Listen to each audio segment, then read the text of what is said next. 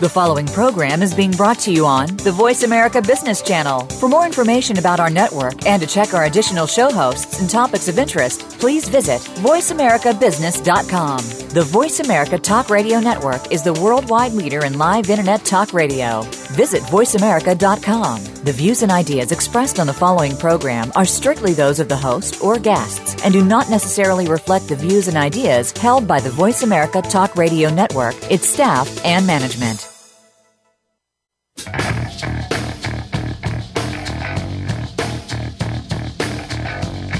This is the Business Locker Room Show with Kelly Riggs. In business, you have to play to win. You need an edge. You'll find that edge in the business locker room. Hey, business is like sports, and I want to bring the locker room to the boardroom. Giving you the playbook and the coaching you need to improve your business performance. With compelling interviews, cutting edge business tactics and ideas, and the X's and O's segment with Miles Austin. I welcome in my good friend Miles Austin. Welcome to the Business Locker Room. Now, here is your host, Kelly Riggs. Hey, and welcome to the Business Locker Room, Biz Locker Radio, presented by Business Locker Room, operating at the intersection of sports and business. Hey, everybody, great to have you on board. It is the online show with compelling conversations and useful content. Guarantee you, you can use today, especially with the two guys I've got on tap in this show. If you're looking to improve your business performance, whether you own a business, sell a product, manage a team, lead a company, this is definitely the show for you. Experts in sales and marketing and social media and business strategy and leadership all of that and much, much more. It is Biz Locker Radio. I'm your host, Kelly Riggs. Thanks for being a part today. You can find me at Kelly Riggs on Twitter, and of course, ask you to check out past shows at bizlockerradio.com. And hey, do what I do. Go online, go to iTunes, download the podcast, listen to it on your daily commute. This is show number 53. It is creating high performance sales teams with a couple of fantastic guests. And by the way, we continue our habit of giving away a great new business book. If you're following me on Periscope and you're on the show, you can see the stack of books behind me. Great authors on this show. We give away their books for free. Here's all you have to do pull out your phone and text the word BizLocker to 33444, and we'll put you in the running for one of the great new business books that we have at our disposal. We're going to talk about a new business book today, by the way. I'm excited to do that. Later in the show, as always, Miles Austin will join me for the X's and O's segment. Today, we're going to talk about a tool I know you've heard of, maybe you're not getting the most of, and that is Survey Monkey. We're going to talk about how you can use that in your business no matter what you do.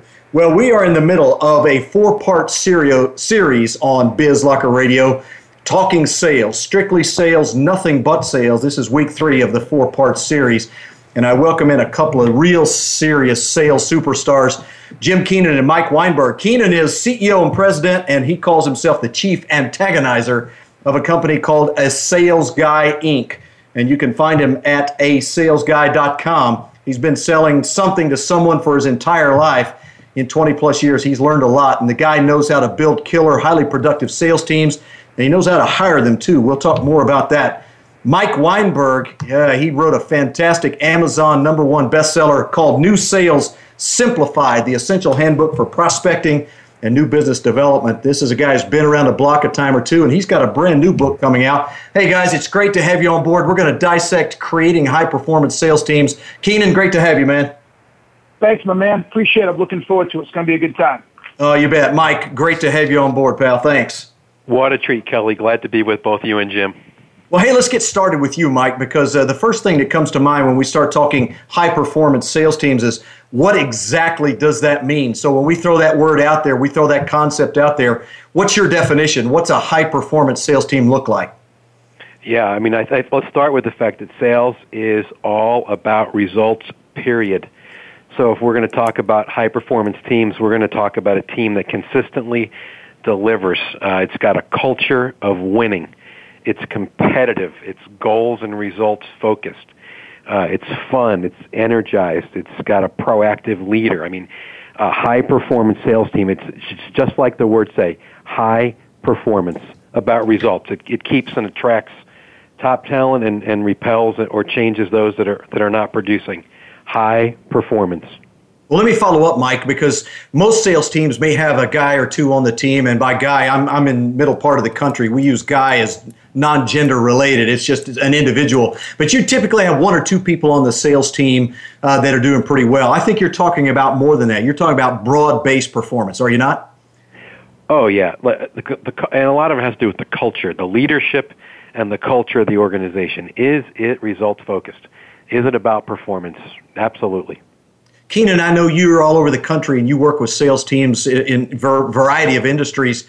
How often do you find quote unquote high performance sales teams? That's kind of in a lot of ways the unicorn, right? Because you can always get better. Um, right. The answer is the answer is I never find the quintessential high performing sales team. I find those who have built a system or a structure that uh, continually drives them to getting closer and closer to the unicorn. Uh, but majority of most sales teams are average at best. Why is that? Well, because it's people and it's dynamic, right? I mean, uh, you know, it, it all comes down to how you define high performance sales team. But unfortunately, people change, products change, markets change. And so the idea that says, um, you know, that, that we're going to have that high performance team, we win every time over and over, unless you just have super low goals or you're in an industry that's growing like gangbusters, it's it's just too dynamic. I mean, look at the Patriots; they're a super dynasty, but you know they still lose. They don't get to the playoffs. They don't win the Super Bowl. So it's less about the end goal, and it's more about building a system and an approach that allows you to constantly be striving to have a high performance team, even when you're not. Hey, you're listening to BizLocker Radio. Jim Keenan is my guest, along with Mike Weinberg. I love, Jim, the fact that you use the Patriots as an example here in the business locker room. We're all about the sports examples. Uh, you know, it, it really puts a great emphasis on the coach and the general manager. I mean, it, it's tough to have great players if you don't have great coaching and great leadership, yes? Absolutely. Absolutely. At the end of the day, you need great people. You need great people in the right roles with the right responsibilities. So yes, it starts with the, the leadership and the and the sales manager because they're the ones who pick the people and they have to motivate the people. So they got to be good themselves. They got to know what it's about. They got to know where they're trying to go, the structure and systems they want to put in place to make sure they get there. So absolutely, without a doubt, it, it comes down to them.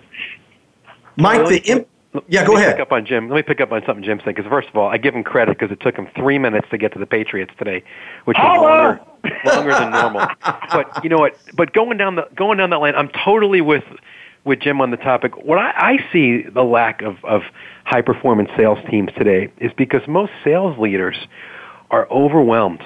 You know, I think the sales manager, the frontline sales leader, is the key leverage point for driving sales growth. But if you look at how most of these guys spend their time, you look at the fact that their companies are just burying them in tons of crap. They are stretched. They over, they're overwhelmed. They spend very little time in leadership and revenue driving activity and it's taken a toll. It's taken a serious toll on, on sales management effectiveness. Yeah, no question about that, Mike. And, you know, j- just the topic alone, creating high performance sales teams, implies that, that it's something that can be done, it can be replicated, it can be consistently uh, done from industry to industry.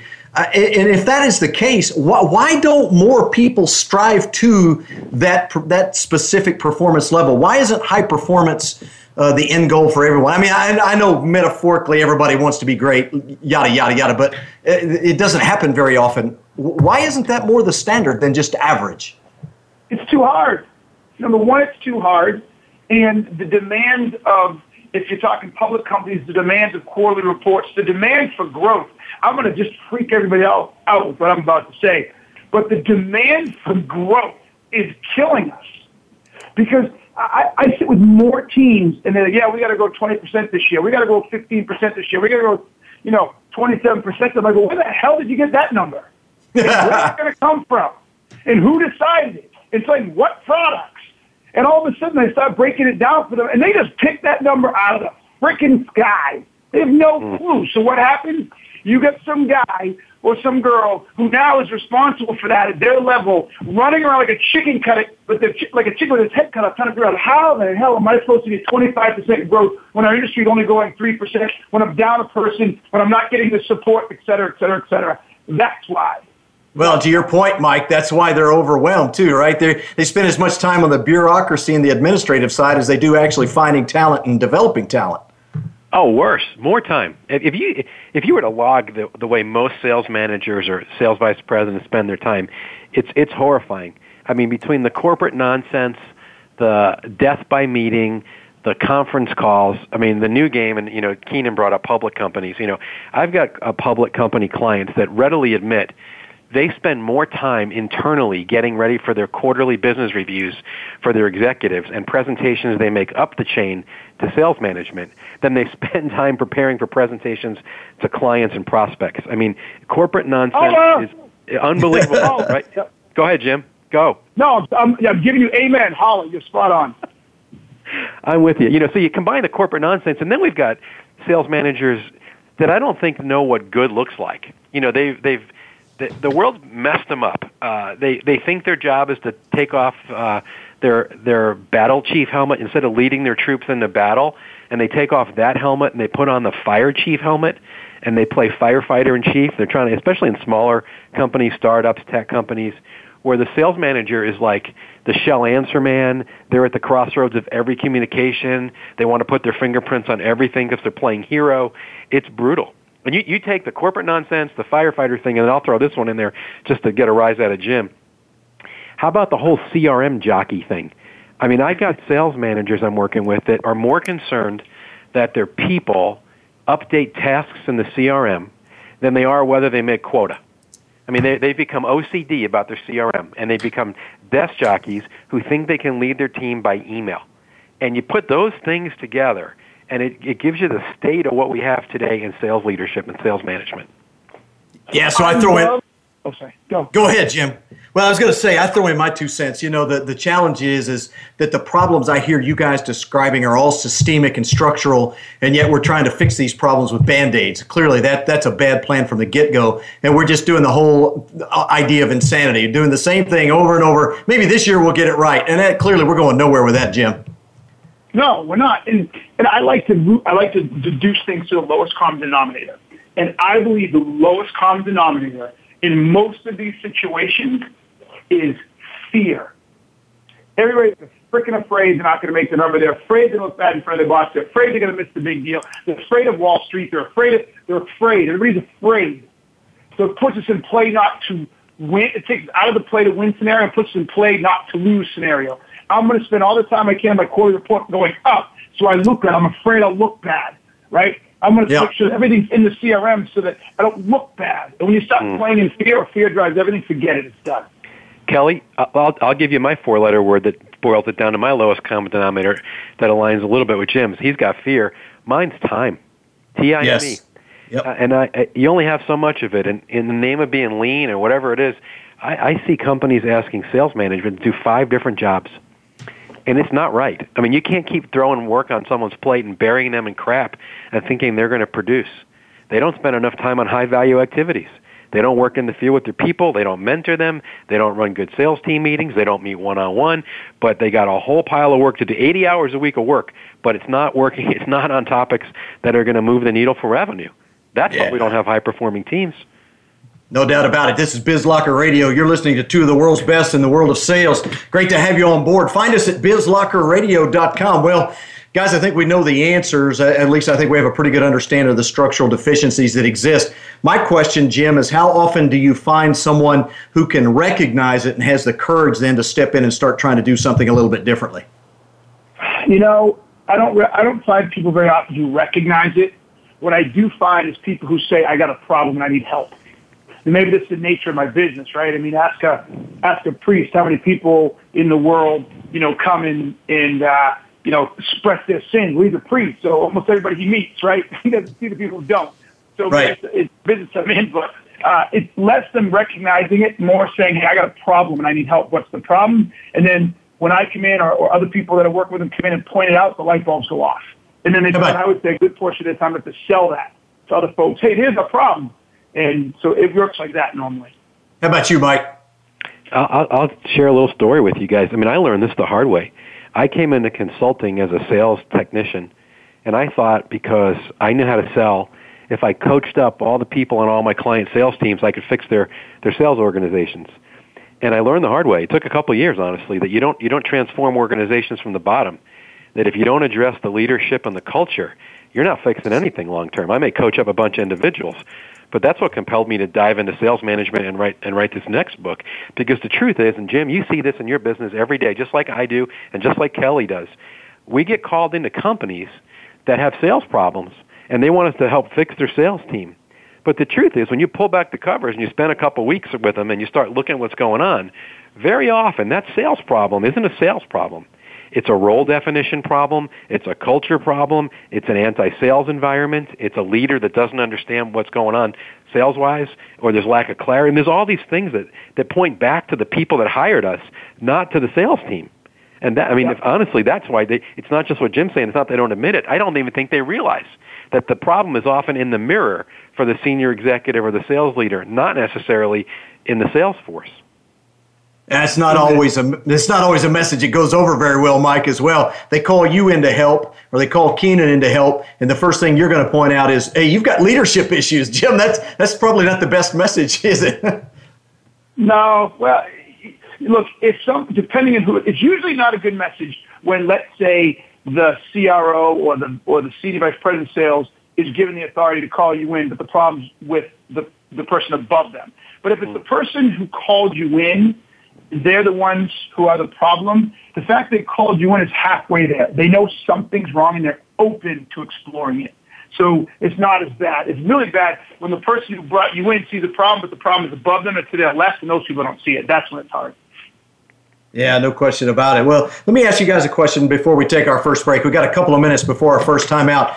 Mike, I'll run over to you for a minute. It, it, it seems, I mean, I, I've been doing this a very long time, and when I started in selling, I remember my first sales job, my boss wouldn't let me out the door until I had completely mastered the product and the sales presentation, knew what questions were typically going to be asked. In other words, there was a lot of selling skills training going on. My experience is, is that has diminished greatly. Do you, do you see the same thing in your work? And if so, why do you think that is?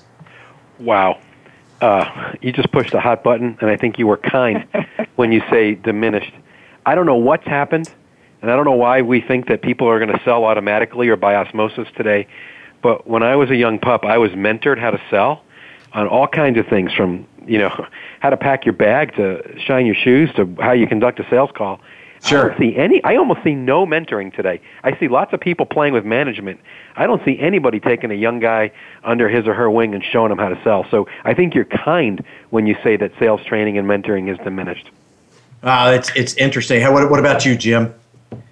You know, I, I don't see it as grossly as inefficient as or non-existent as Mike. I do see that, but what I see more of is I'm not sure the training today maps to what's necessary. Interesting. Sales changed, and I think we're still pulling the same old uh, sales tricks out of the bag, and I, they just don't work.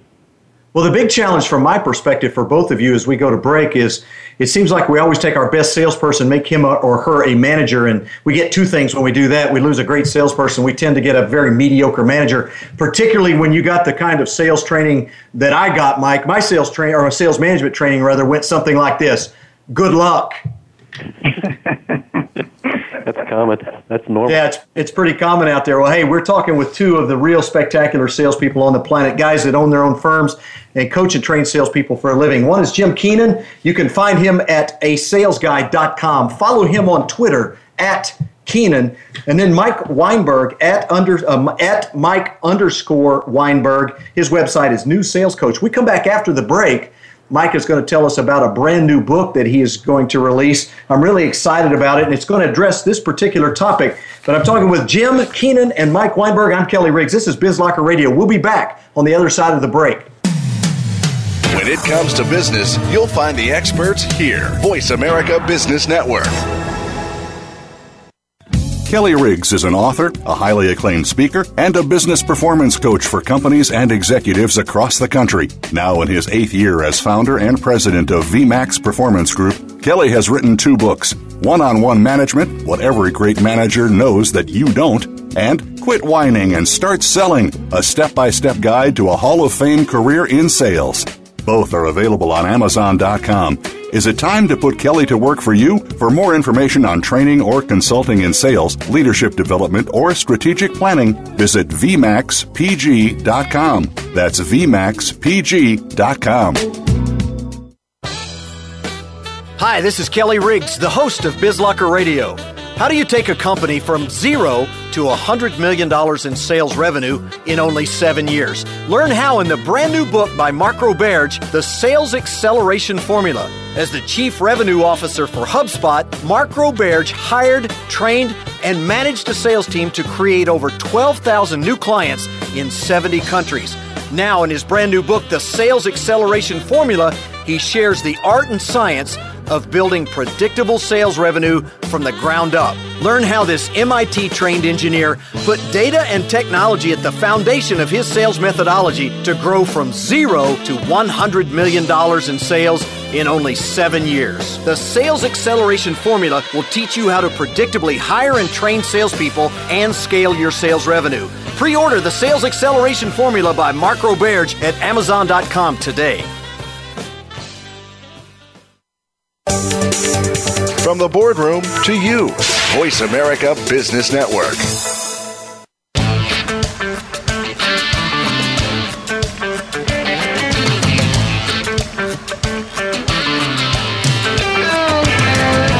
This is Dan Walshman, and you're listening to the Business Locker Room Show with Kelly Riggs. Yeah, my buddy Dan Walshman bringing us back out of the break. Hey, thanks for joining us. It's Biz Locker Radio. I'm Kelly Riggs. Find us at bizlockerradio.com. By the way, next week, uh, number four, the fourth uh, installment of this series, Jack Malcolm and Jeff Shore will join me. It'll be another fantastic conversation about selling. You want to mark that on the calendar and make sure you get it. Hey, again, do like I do. You cannot digest all of this in one setting. Best to do is to go to iTunes, download the podcast, listen to it in the car, and uh, you're gonna you're gonna get so much good stuff. And we're gonna jump off into some very practical ideas with our guests today, Jim Keenan and Mike Weinberg. And again, we're talking creating high performance salespeople. You know, one of the questions that comes up pretty often, Jim, is as a sales manager, how do I split my time between low performers and high performers?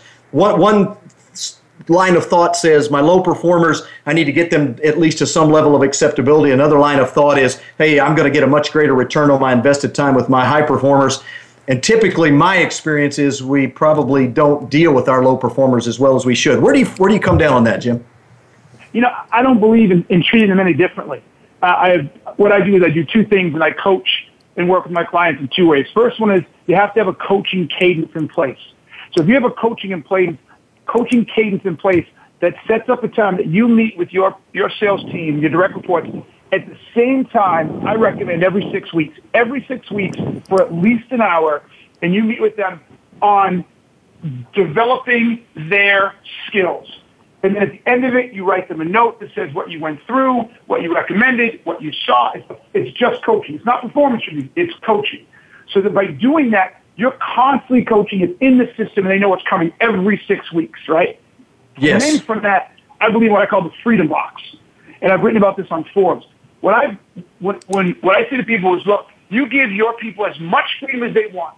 You tell them what the goal is, and say, barring breaking rules or doing something inappropriate, the world is your oyster. As they cannot, or as they start to flail, if they're not making their number or they're missing their goal, you shrink the freedom box. You take away their choices to make decisions. And if it gets too small, then you put them on a plan and you and you boot them. But all the freedom in the world and a constant, constant coaching cadence and everybody's treated equal and you ferret out things faster. Yeah, it's amazing how that has sort of made it across generations because I'm older than you are, Jim. And I, I know that uh, as a sales manager, I had one of my guys ask me one time, Hey, do you mind if I play golf during the week? And I said, Look, I don't care what you do during the week as long as it's legal, ethical, and moral, if it's helping push your numbers forward. You make your number, I don't care how you get there as long as it's supporting the company's values. But if you don't make your number, then you definitely have to answer to me, right? That's kind of what you have in yeah. mind. Yes. Yes, but also have it in mind when it comes to how you go get your number, right? Some people say, I got to make a bunch of cold calls at 8 o'clock in the morning. If the company makes everybody do this, this, this. They prescribe how they should attack their number. I don't believe in that. I believe in diversity of thought. A good guy on the phone might be a better guy, might be a better girl on email, might be a better person in person, might be better at social selling. So I'm not going to tell you how to go get your number. I want that diversity of thought, but you better yeah. make it. Yeah, it makes Amen. good sense. Mike, I know you're a big fan of one-on-one coaching as well. Tell me a little bit about that. Yeah, I mean, boy, Keenan's dropping some pearls of wisdom here. I love the way he's talking about that, and I totally agree. that we want people to be individuals and we don't want a bunch of robots. And that that phrase, I'm going to steal Jim, coaching cadence, because I'm talking all the time about about one-on-one meetings. And what I'm finding is managers are not spending one-on-one time, particularly formal one-on-one time, where they're not just coaching, but they're talking about results and pipeline in a one-on-one setting. You know, they're doing it by email. And they may even do it in an awkward way in a team meeting where they're embarrassing somebody. But I really think the best the best place for accountability and results results focus is in a formal scheduled one-on-one meeting where every month that salesperson knows for 20 minutes they're going to face the music. You're going to look at their results, and if you love what you're seeing, you're going to say, "Get out of here, go do it again." But if the results aren't there, then we're going to dive into the pipeline. And if you see a, a chock full, healthy pipeline with deal flow and it's balanced and new deals are getting added and deals are moving forward, I'm not going to dive in on activity. I'm, I'm happy. If the pipeline's healthy, I'm good. But if the results aren't there and the pipeline is weak, the manager has nowhere else to go but dive into activity and the calendar. And I, I tell salespeople all the time that get defensive about that. I'm like, listen, that's not micromanagement. If we start with results and then we go to the pipeline and then we end up with activity, that's not micromanagement. That's just management. If you want us to get off your back about activity, bring in the results and fill up your pipeline. I'll never ask you about activity. But I'm telling you, that one thing, that one practice, that coaching cadence, as Jim calls it, of a regular formal meeting, one-on-one, sales manager to salesperson, I've seen that behavior alone transform sales culture from one that wasn't focused on results at all to one where everybody got it, that we are all about results. You know, as crazy as it, yeah, go ahead, Jim. Yeah, let me, let me add to that real quick there's another element to this that I that I really push on, on my clients, and it's and it's just a slight extension of what Mike just said. Even if somebody is at their number and their pipeline looks awesome, I still encourage them to have a coaching conversation.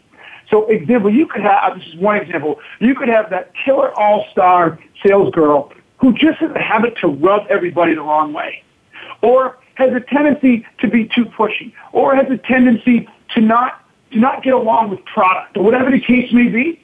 And so part of the coaching is this is not a performance review. I cannot emphasize that enough. It's not about performance in, in the coaching cadences that I help people build. It is literally about coaching. Just like Tom Brady, going to go down in history one of the top three quarterbacks of all time, but guess what? He still had weaknesses. I want to point those out. I want to talk about them. I want to see what he's learned. I want to see where we can develop him. Same thing with your all-star salesperson. Everything's great, but guess what, Jennifer? You're still struggling with engaging with product. Let's talk about that. You're still writing emails that are freaking novels that waste people's time. Let's talk about that. right? so it really you know, it's, it, it, it, go. No, it's, it's as crazy as this sounds. I'm sitting here listening to you guys. I just get a kick out of this. As crazy as it sounds, there are actually salespeople. You know, especially to you two guys, uh, Mr. Performance Results and his and his brother-in-law. You, you, you, there are still people out there that say, "I don't like my uh, you know my sales results posted for everybody to see because it embarrasses me." And somehow that makes it up to somebody above the sales manager, and they say, "You know, look, we don't want to we don't want to put people off, and we don't want to treat them unfairly, and all that." Is, is that craziness, or, or is that just me being old? That's stupid. Okay, That's thank you. Stupid. Hey, yeah, I, am with, hey, I'm with I you guys. Like getting, I don't like getting hit when I play football. Okay, uh, let's stop hitting. I mean, it's the game, people. You don't change the game. You can change the practice. You don't change the game. Oh, I, I, I love that. I don't know when. I don't know when it became politically incorrect to post results, but I'm not talking about embarrassing or berating people. You're just putting up the numbers on the wall. And I, I think the wider you distribute them, the better. We all need to understand that the people in sales, here's the reality, guys, and this is why we have to be so tough on salespeople, but also clear the decks and let them do their primary job. Every single other employee in the company is dependent on the sales team doing their primary job and doing it well. Everyone else's livelihood depends on the sales team succeeding. So you wouldn't let, and I, I just wrote about this recently. Uh, you wouldn't let uh, your accountant perform month after month after month if they were closing the books inaccurately and putting out false financial statements, right? And if you had right. a guy packing boxes in the warehouse and he would kept misshipping them to the wrong customer, after a few months of that, you'd be like, you know what? I don't think you should pack boxes anymore. But somehow it's okay in sales for a guy who perennially fails that we look the other way or we don't want to talk about their results. Well, that's that's not a way to create a high performance team. Frankly, it's no, dangerous. It's no, it's not. Well, you work your way back up to what you guys started with, both of you. One of you said fear, and one of you said time, and clearly both of those things come into play. Let's shift gears a little bit. Jim, let's talk compensation. Compensation, clearly to me, is a big part of what it takes to create a high performance uh, sales team. What are your thoughts on compensation? Where is it today? Where, where does it need to change? What are some of the common mistakes that we see sales managers or, or managers making? You know, I think compensation. A lot of people argue with me. I think compensation is is overblown, not from a motivation standpoint, a level of importance, but from a complication standpoint. I think we overcomplicate it. To me, compensation should be really simple. Does my compensation align with the goals and objectives I've assigned to this role? It's really that simple. Does yep. it align? And of course, is it profitable? I mean, that's that's you know that's a whole different piece. But yes, does it simply align? Does this align with what I want to accomplish? If the answer is yes, then great. It's going to be part of a high performing sales team. If it doesn't, it won't be. You're going to go left and you want to go right. I had the business card rule, Jim. My, my, my philosophy was simple. if you couldn't write your compensation package on the back of a business card and make it legible, it was too complicated. Amen. Here, here Amen. back to your point. You triggered a great point. Sorry, man. But you triggered a great point. I work with more organizations who fear drives the compensation package. They're so it gets so complicated. Like, well, what if the person tries to do this, and what if they try to do that, and what if they do this? And next thing you know, they've got this six-layer compensation package with all of these basically, if by fear exceptions to try to keep it from being um, taken advantage of. That it's, it's, it's useless. It's a piece of crap. Yeah, I agree. Uh, Kelly, I just got two thoughts on compensation. I think Jim nailed it um, I, I have two overarching theories that drive me nuts in in comp. One is I see a lot of comp plans that are too flat, and there's just not enough delta between what the top people and the bottom people are earning, and that that produces the opposite effect of what we want a comp plan to do. I want my top producers overpaid, not even thinking about leaving, feeling appreciated, and I want my underperformers to be uncomfortable, to be thinking about changing their behavior or deselecting themselves and I get very uncomfortable when there's not a, a nice delta between the top and bottom performers. So flat plans mess me up. And then the other thing that messes me up is when every dollar is treated the same. And in a lot of my clients, they manage some existing, you know, salespeople manage an existing book or a, or territory or whatever, and it's like they're on a commission annuity for business that was sold nine years ago. And I know that's probably not a, as much a problem as some of Jim's high tech clients where we're, we're selling new deals and we're dealing with lifetime value, et cetera. But I, I, it drives me crazy when, when someone's on a commission plan that's really more of a free annuity and a dollar is a dollar is a dollar. Well, I don't think a dollar is a dollar when it comes to compensation. I much rather m- more highly reward a dollar of sales to a new client or a significant cross sell than resell them the same thing over and over again. And we, we get a lot of fat complacent, happy sales guys running around that are not incented to hunt because there's no reward for bringing in new business and no penalty for babysitting. So those are my two big issues on comp. Yeah, that's well, that's really great insight on both sides. Jim, what do you have to add to that? I have nothing. I think he nailed it. I love how he put that. Super deal. Well, Mike, you have got a brand new book coming out, and I told the audience before the break we were going to talk a little bit about it. I know you're excited about it. Your first book was an Amazon bestseller, New Sales Simplified. Tell us about the new book. Tell us about the title, and when can we expect it? Yeah, well, first, thanks for having me on here, and I I, I thought it, this would be a great opportunity, and I'm so excited to, to join you on the show to kind of share the the title of the book. I'm I'm doing the book again with uh, AMACOM, the publisher for the American Management Association. They were just great to me the first time around, and my editor there is just beyond brilliant. So we we did another book, and this one is going to be called Sales Management Simplified and it's all about the straight truth uh, about getting exceptional results from sales teams. And it looks like we're on schedule. Uh, the book's in production right now, and looks like we're on schedule for the October uh, release date. And I'll just say this, Kelly. You know, I'm I'm excited. Obviously, that I, I'm, was shocked by the response to my first book because it, it really is just simple sales truth that I think needed to be shared again. And as busy as I am, I did not want to write another book. But just being as transparent as I could be, I felt like I had to because I'm running into all of these sales management issues that we're talking about today in all kinds of companies, whether they be giant Fortune 500 companies or my little $10 million neighborhood SaaS company. And it's sales leadership. And you can't, we can coach the salespeople to death. We can give them great targets. We can sharpen their story, help them run better discovery sales calls, improve their presentations, uh, take back control of their calendars. All the stuff I preach in my first book, which I absolutely believe in. But if we don't get the culture and the talent mix and the sales leadership piece right, we are not going to build the kind of long-term, sustainable, high-performance sales teams that so many companies want.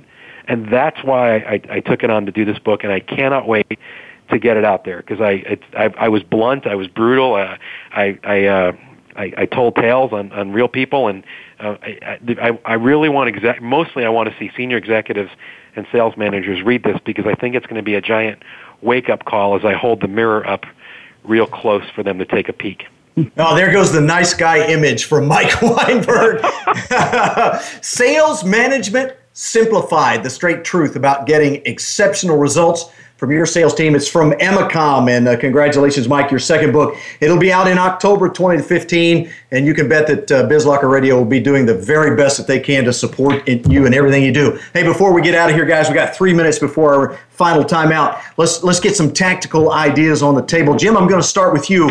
What I want to look at is if if you were going to help a sales team today, give me a couple of bits of wisdom, not like you have it already, but give me a couple of real practical things that I can go address today to move my sales team forward.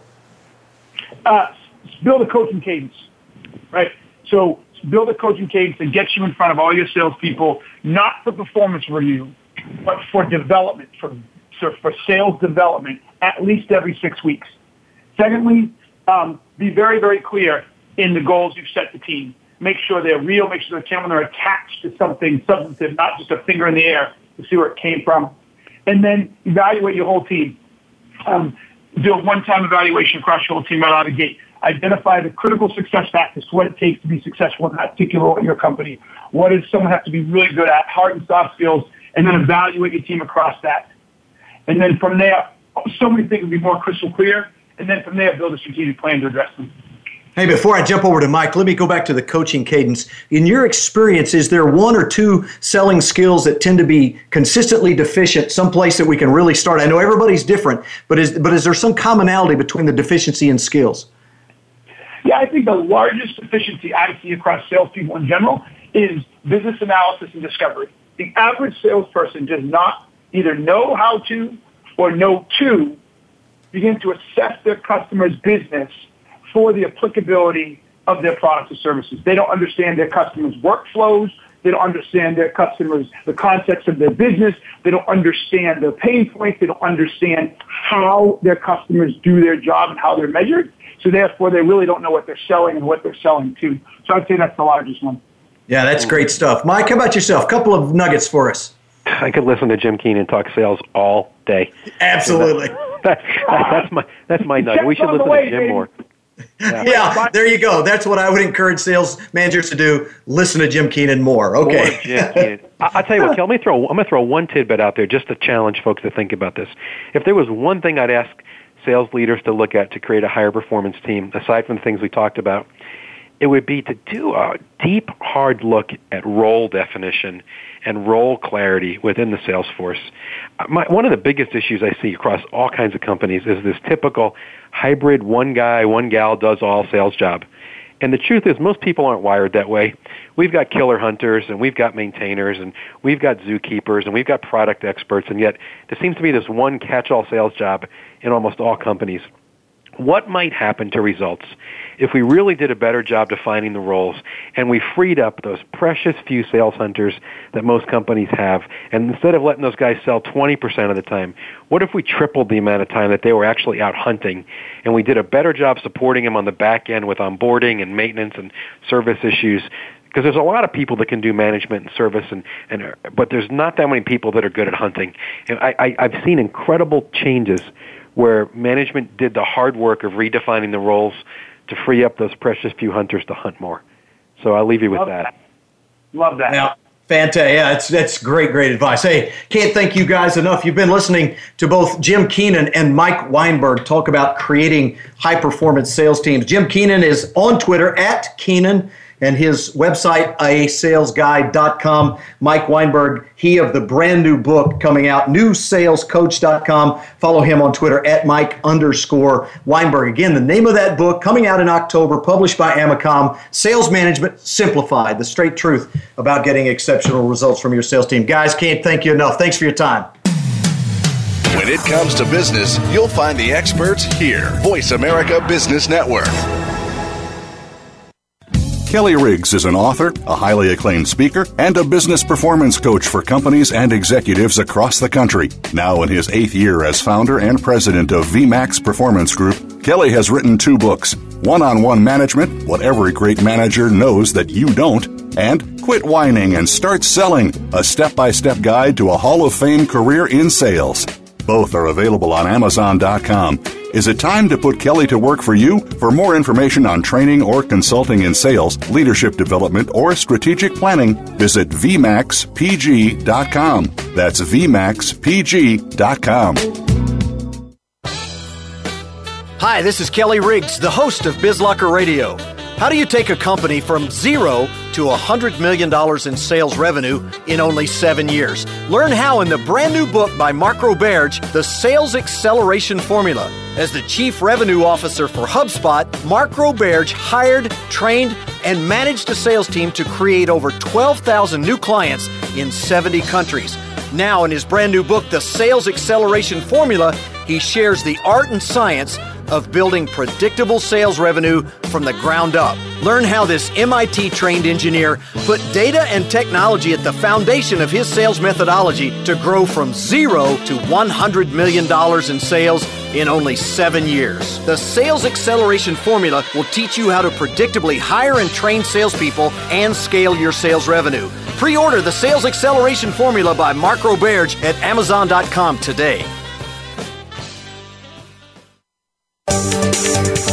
The boardroom to you, Voice America Business Network.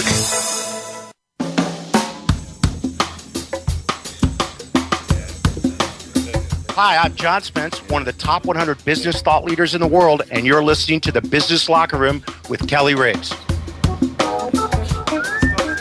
Uh, welcome back to BizLocker Radio. I got to take a deep breath. I need I need a timeout. oh my gosh, just going crazy with uh, Jim Keenan and Mike Weinberg in the last segment, and it was fantastic. It's going to be one of those must listen many more times type of episodes. So make sure you find us on iTunes, download the podcast, listen to it on your daily commute. It's going to be worth it. Hey, by the way, let me reiterate: we're giving away free books. And if you were watching me on uh, Periscope, you could have saw over my back shoulder a number of books that we've given away from some of the great authors we've had on the show. Just text the word BizLocker to 33444. It doesn't matter if you're listening live or if you're listening to the podcast. You got an entire week after the show is broadcast, and we'll tell you about a winner next time. But we turn to the X's and O's segment where we always dissect a great new tool, and that's brought to you by my good friend way up in the Northwest in Seattle. He's Miles Austin. Miles, great to have you on board, my friend. Thank you, Kelly. What a great segment we just listened to, man. Those two guys, is like you, I could listen to them all day long. Great, great conversation. Was that not just uh, heavy duty content? I mean, it was packed, loaded. Yeah, yeah. You know, got, I think it, it just reminded me that people all should remember to go subscribe to the feed for this and just have these segments downloaded automatically every week because you're going to miss one or two and you're going to regret it when you hear about what the powerful conversation was. Yeah, and, you know what what gets lost in this a lot of times, Miles, is these are guys that get paid many many thousands of dollars to share this kind of information with clients, and here it is, readily available. And um, you're right, there's so much value on their websites as well. Well, you're the same way. Fillthefunnel.com is Miles Austin's website, and there is tremendous amount of value there as we review all kinds of tools. And Miles is always pushing the envelope, cutting edge.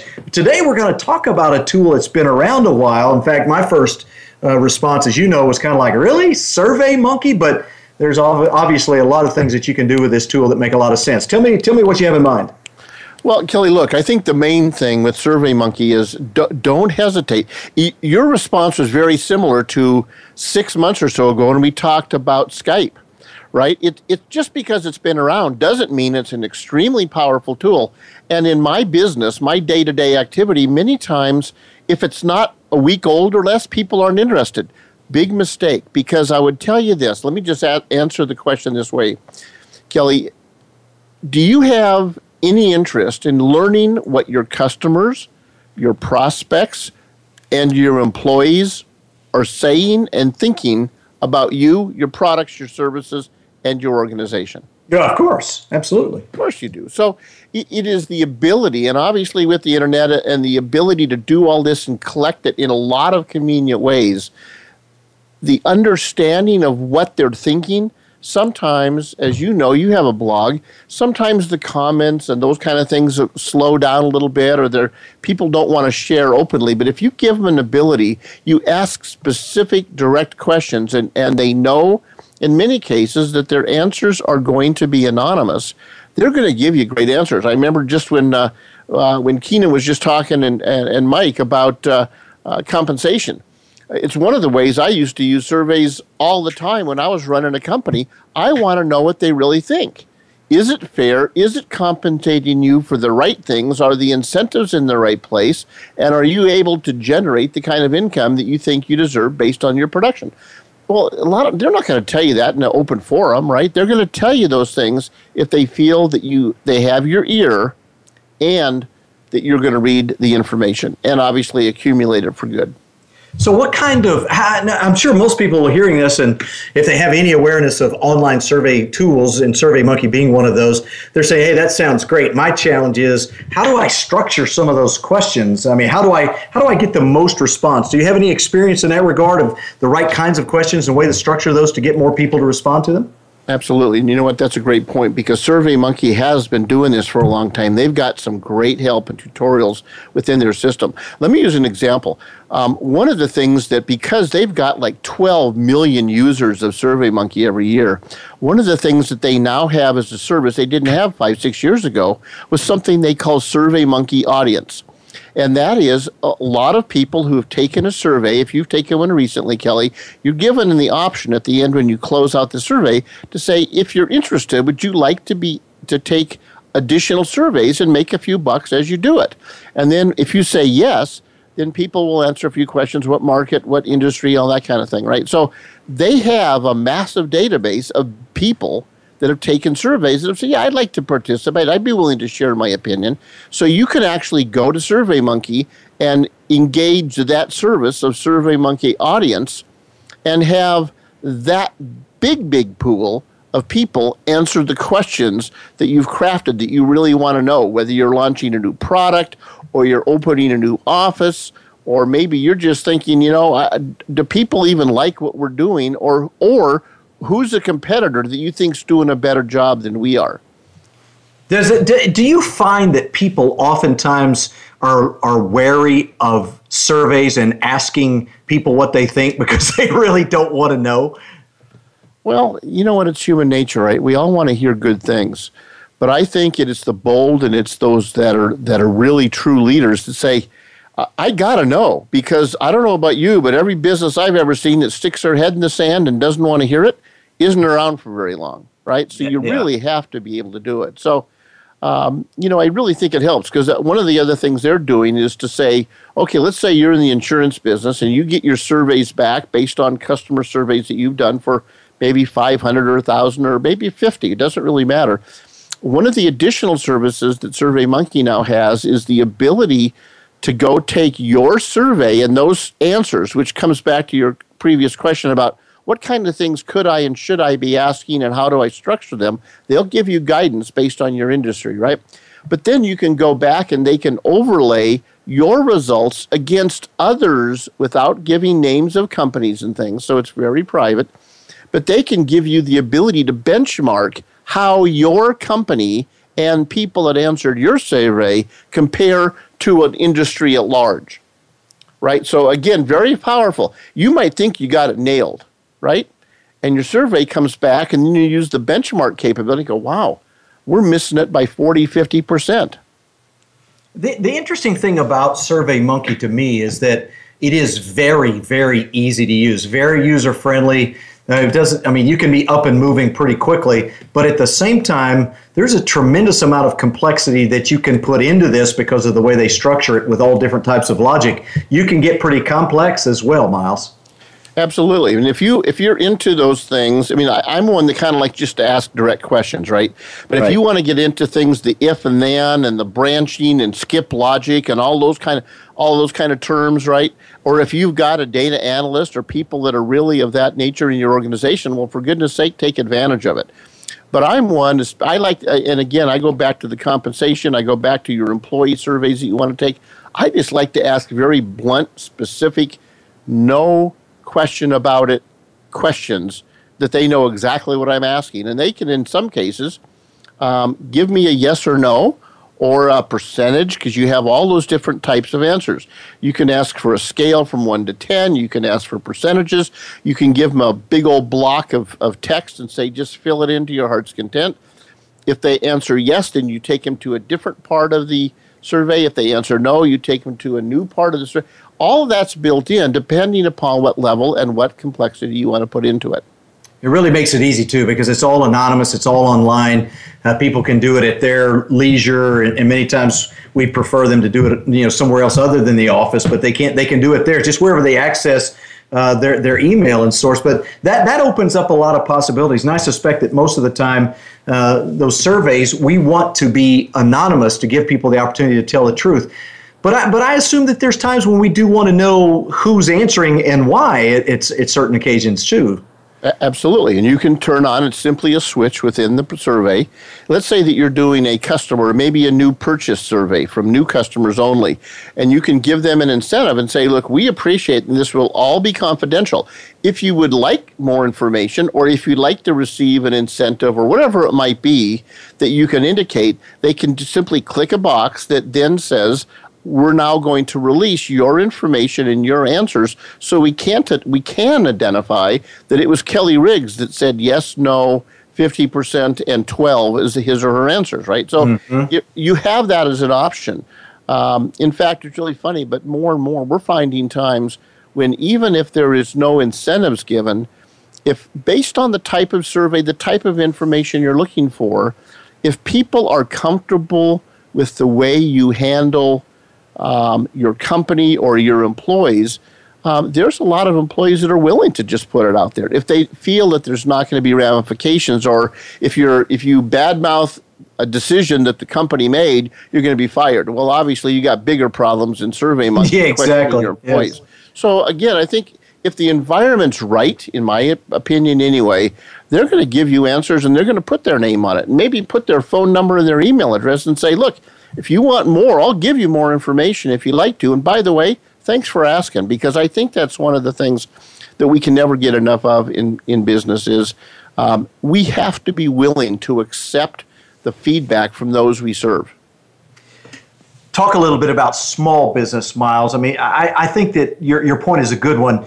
is that so many people don't know what their customers are thinking or they're just assuming that they know. This is certainly a tool that very inexpensively you can deploy uh, to your customer base and, and, and, get some more information. Give me some thoughts and ideas for the audience how, how they would use this maybe examples of questions they might ask the kinds of information that would be valuable to the small business person Absolutely. Let me break it down to something very, very straightforward. A local business, dry cleaner in my local hometown, was wondering is there, would there ever be an interest or would there be value if we offered an additional pickup and delivery service in our little community?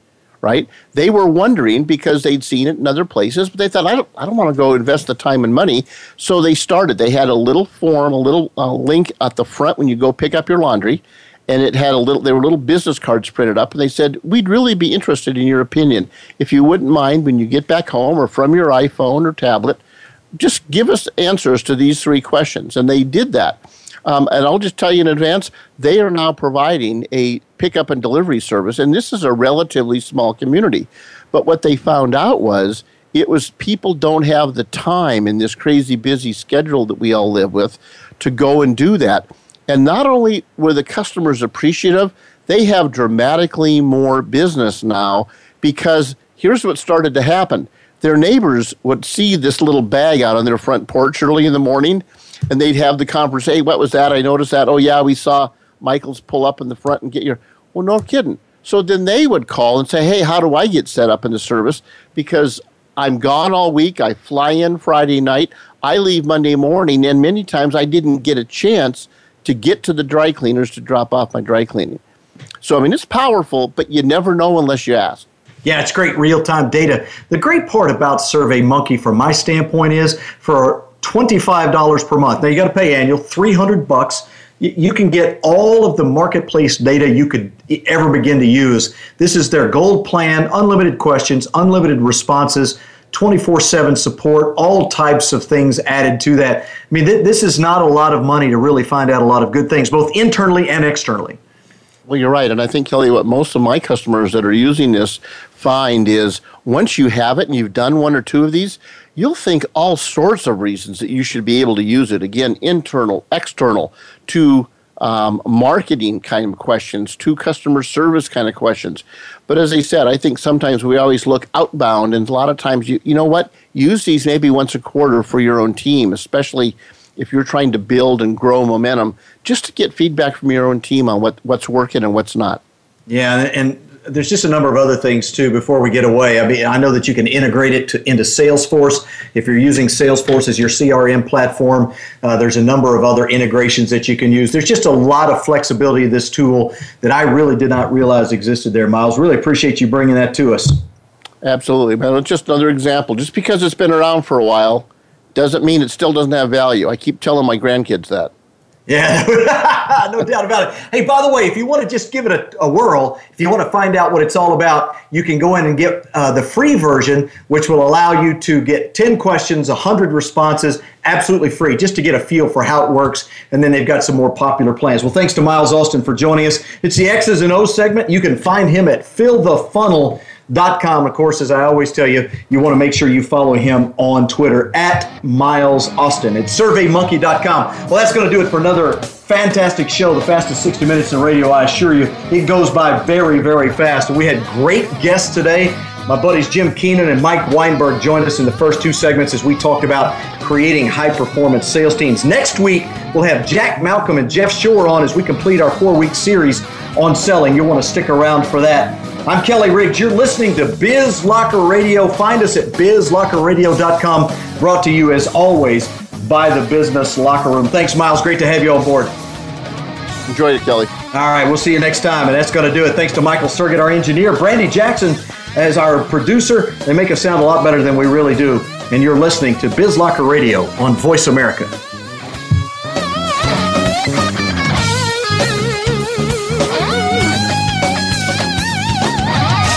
Thanks for joining the Business Locker Room with your host, Kelly Riggs. Kelly will be back again next week for more business building content and conversation for your playbook. Tune in Mondays at 1 p.m. Pacific Time, 4 p.m. Eastern Time on the Voice America Business Channel for another edition of the Business Locker Room. Remember, business is a competition. Play to win.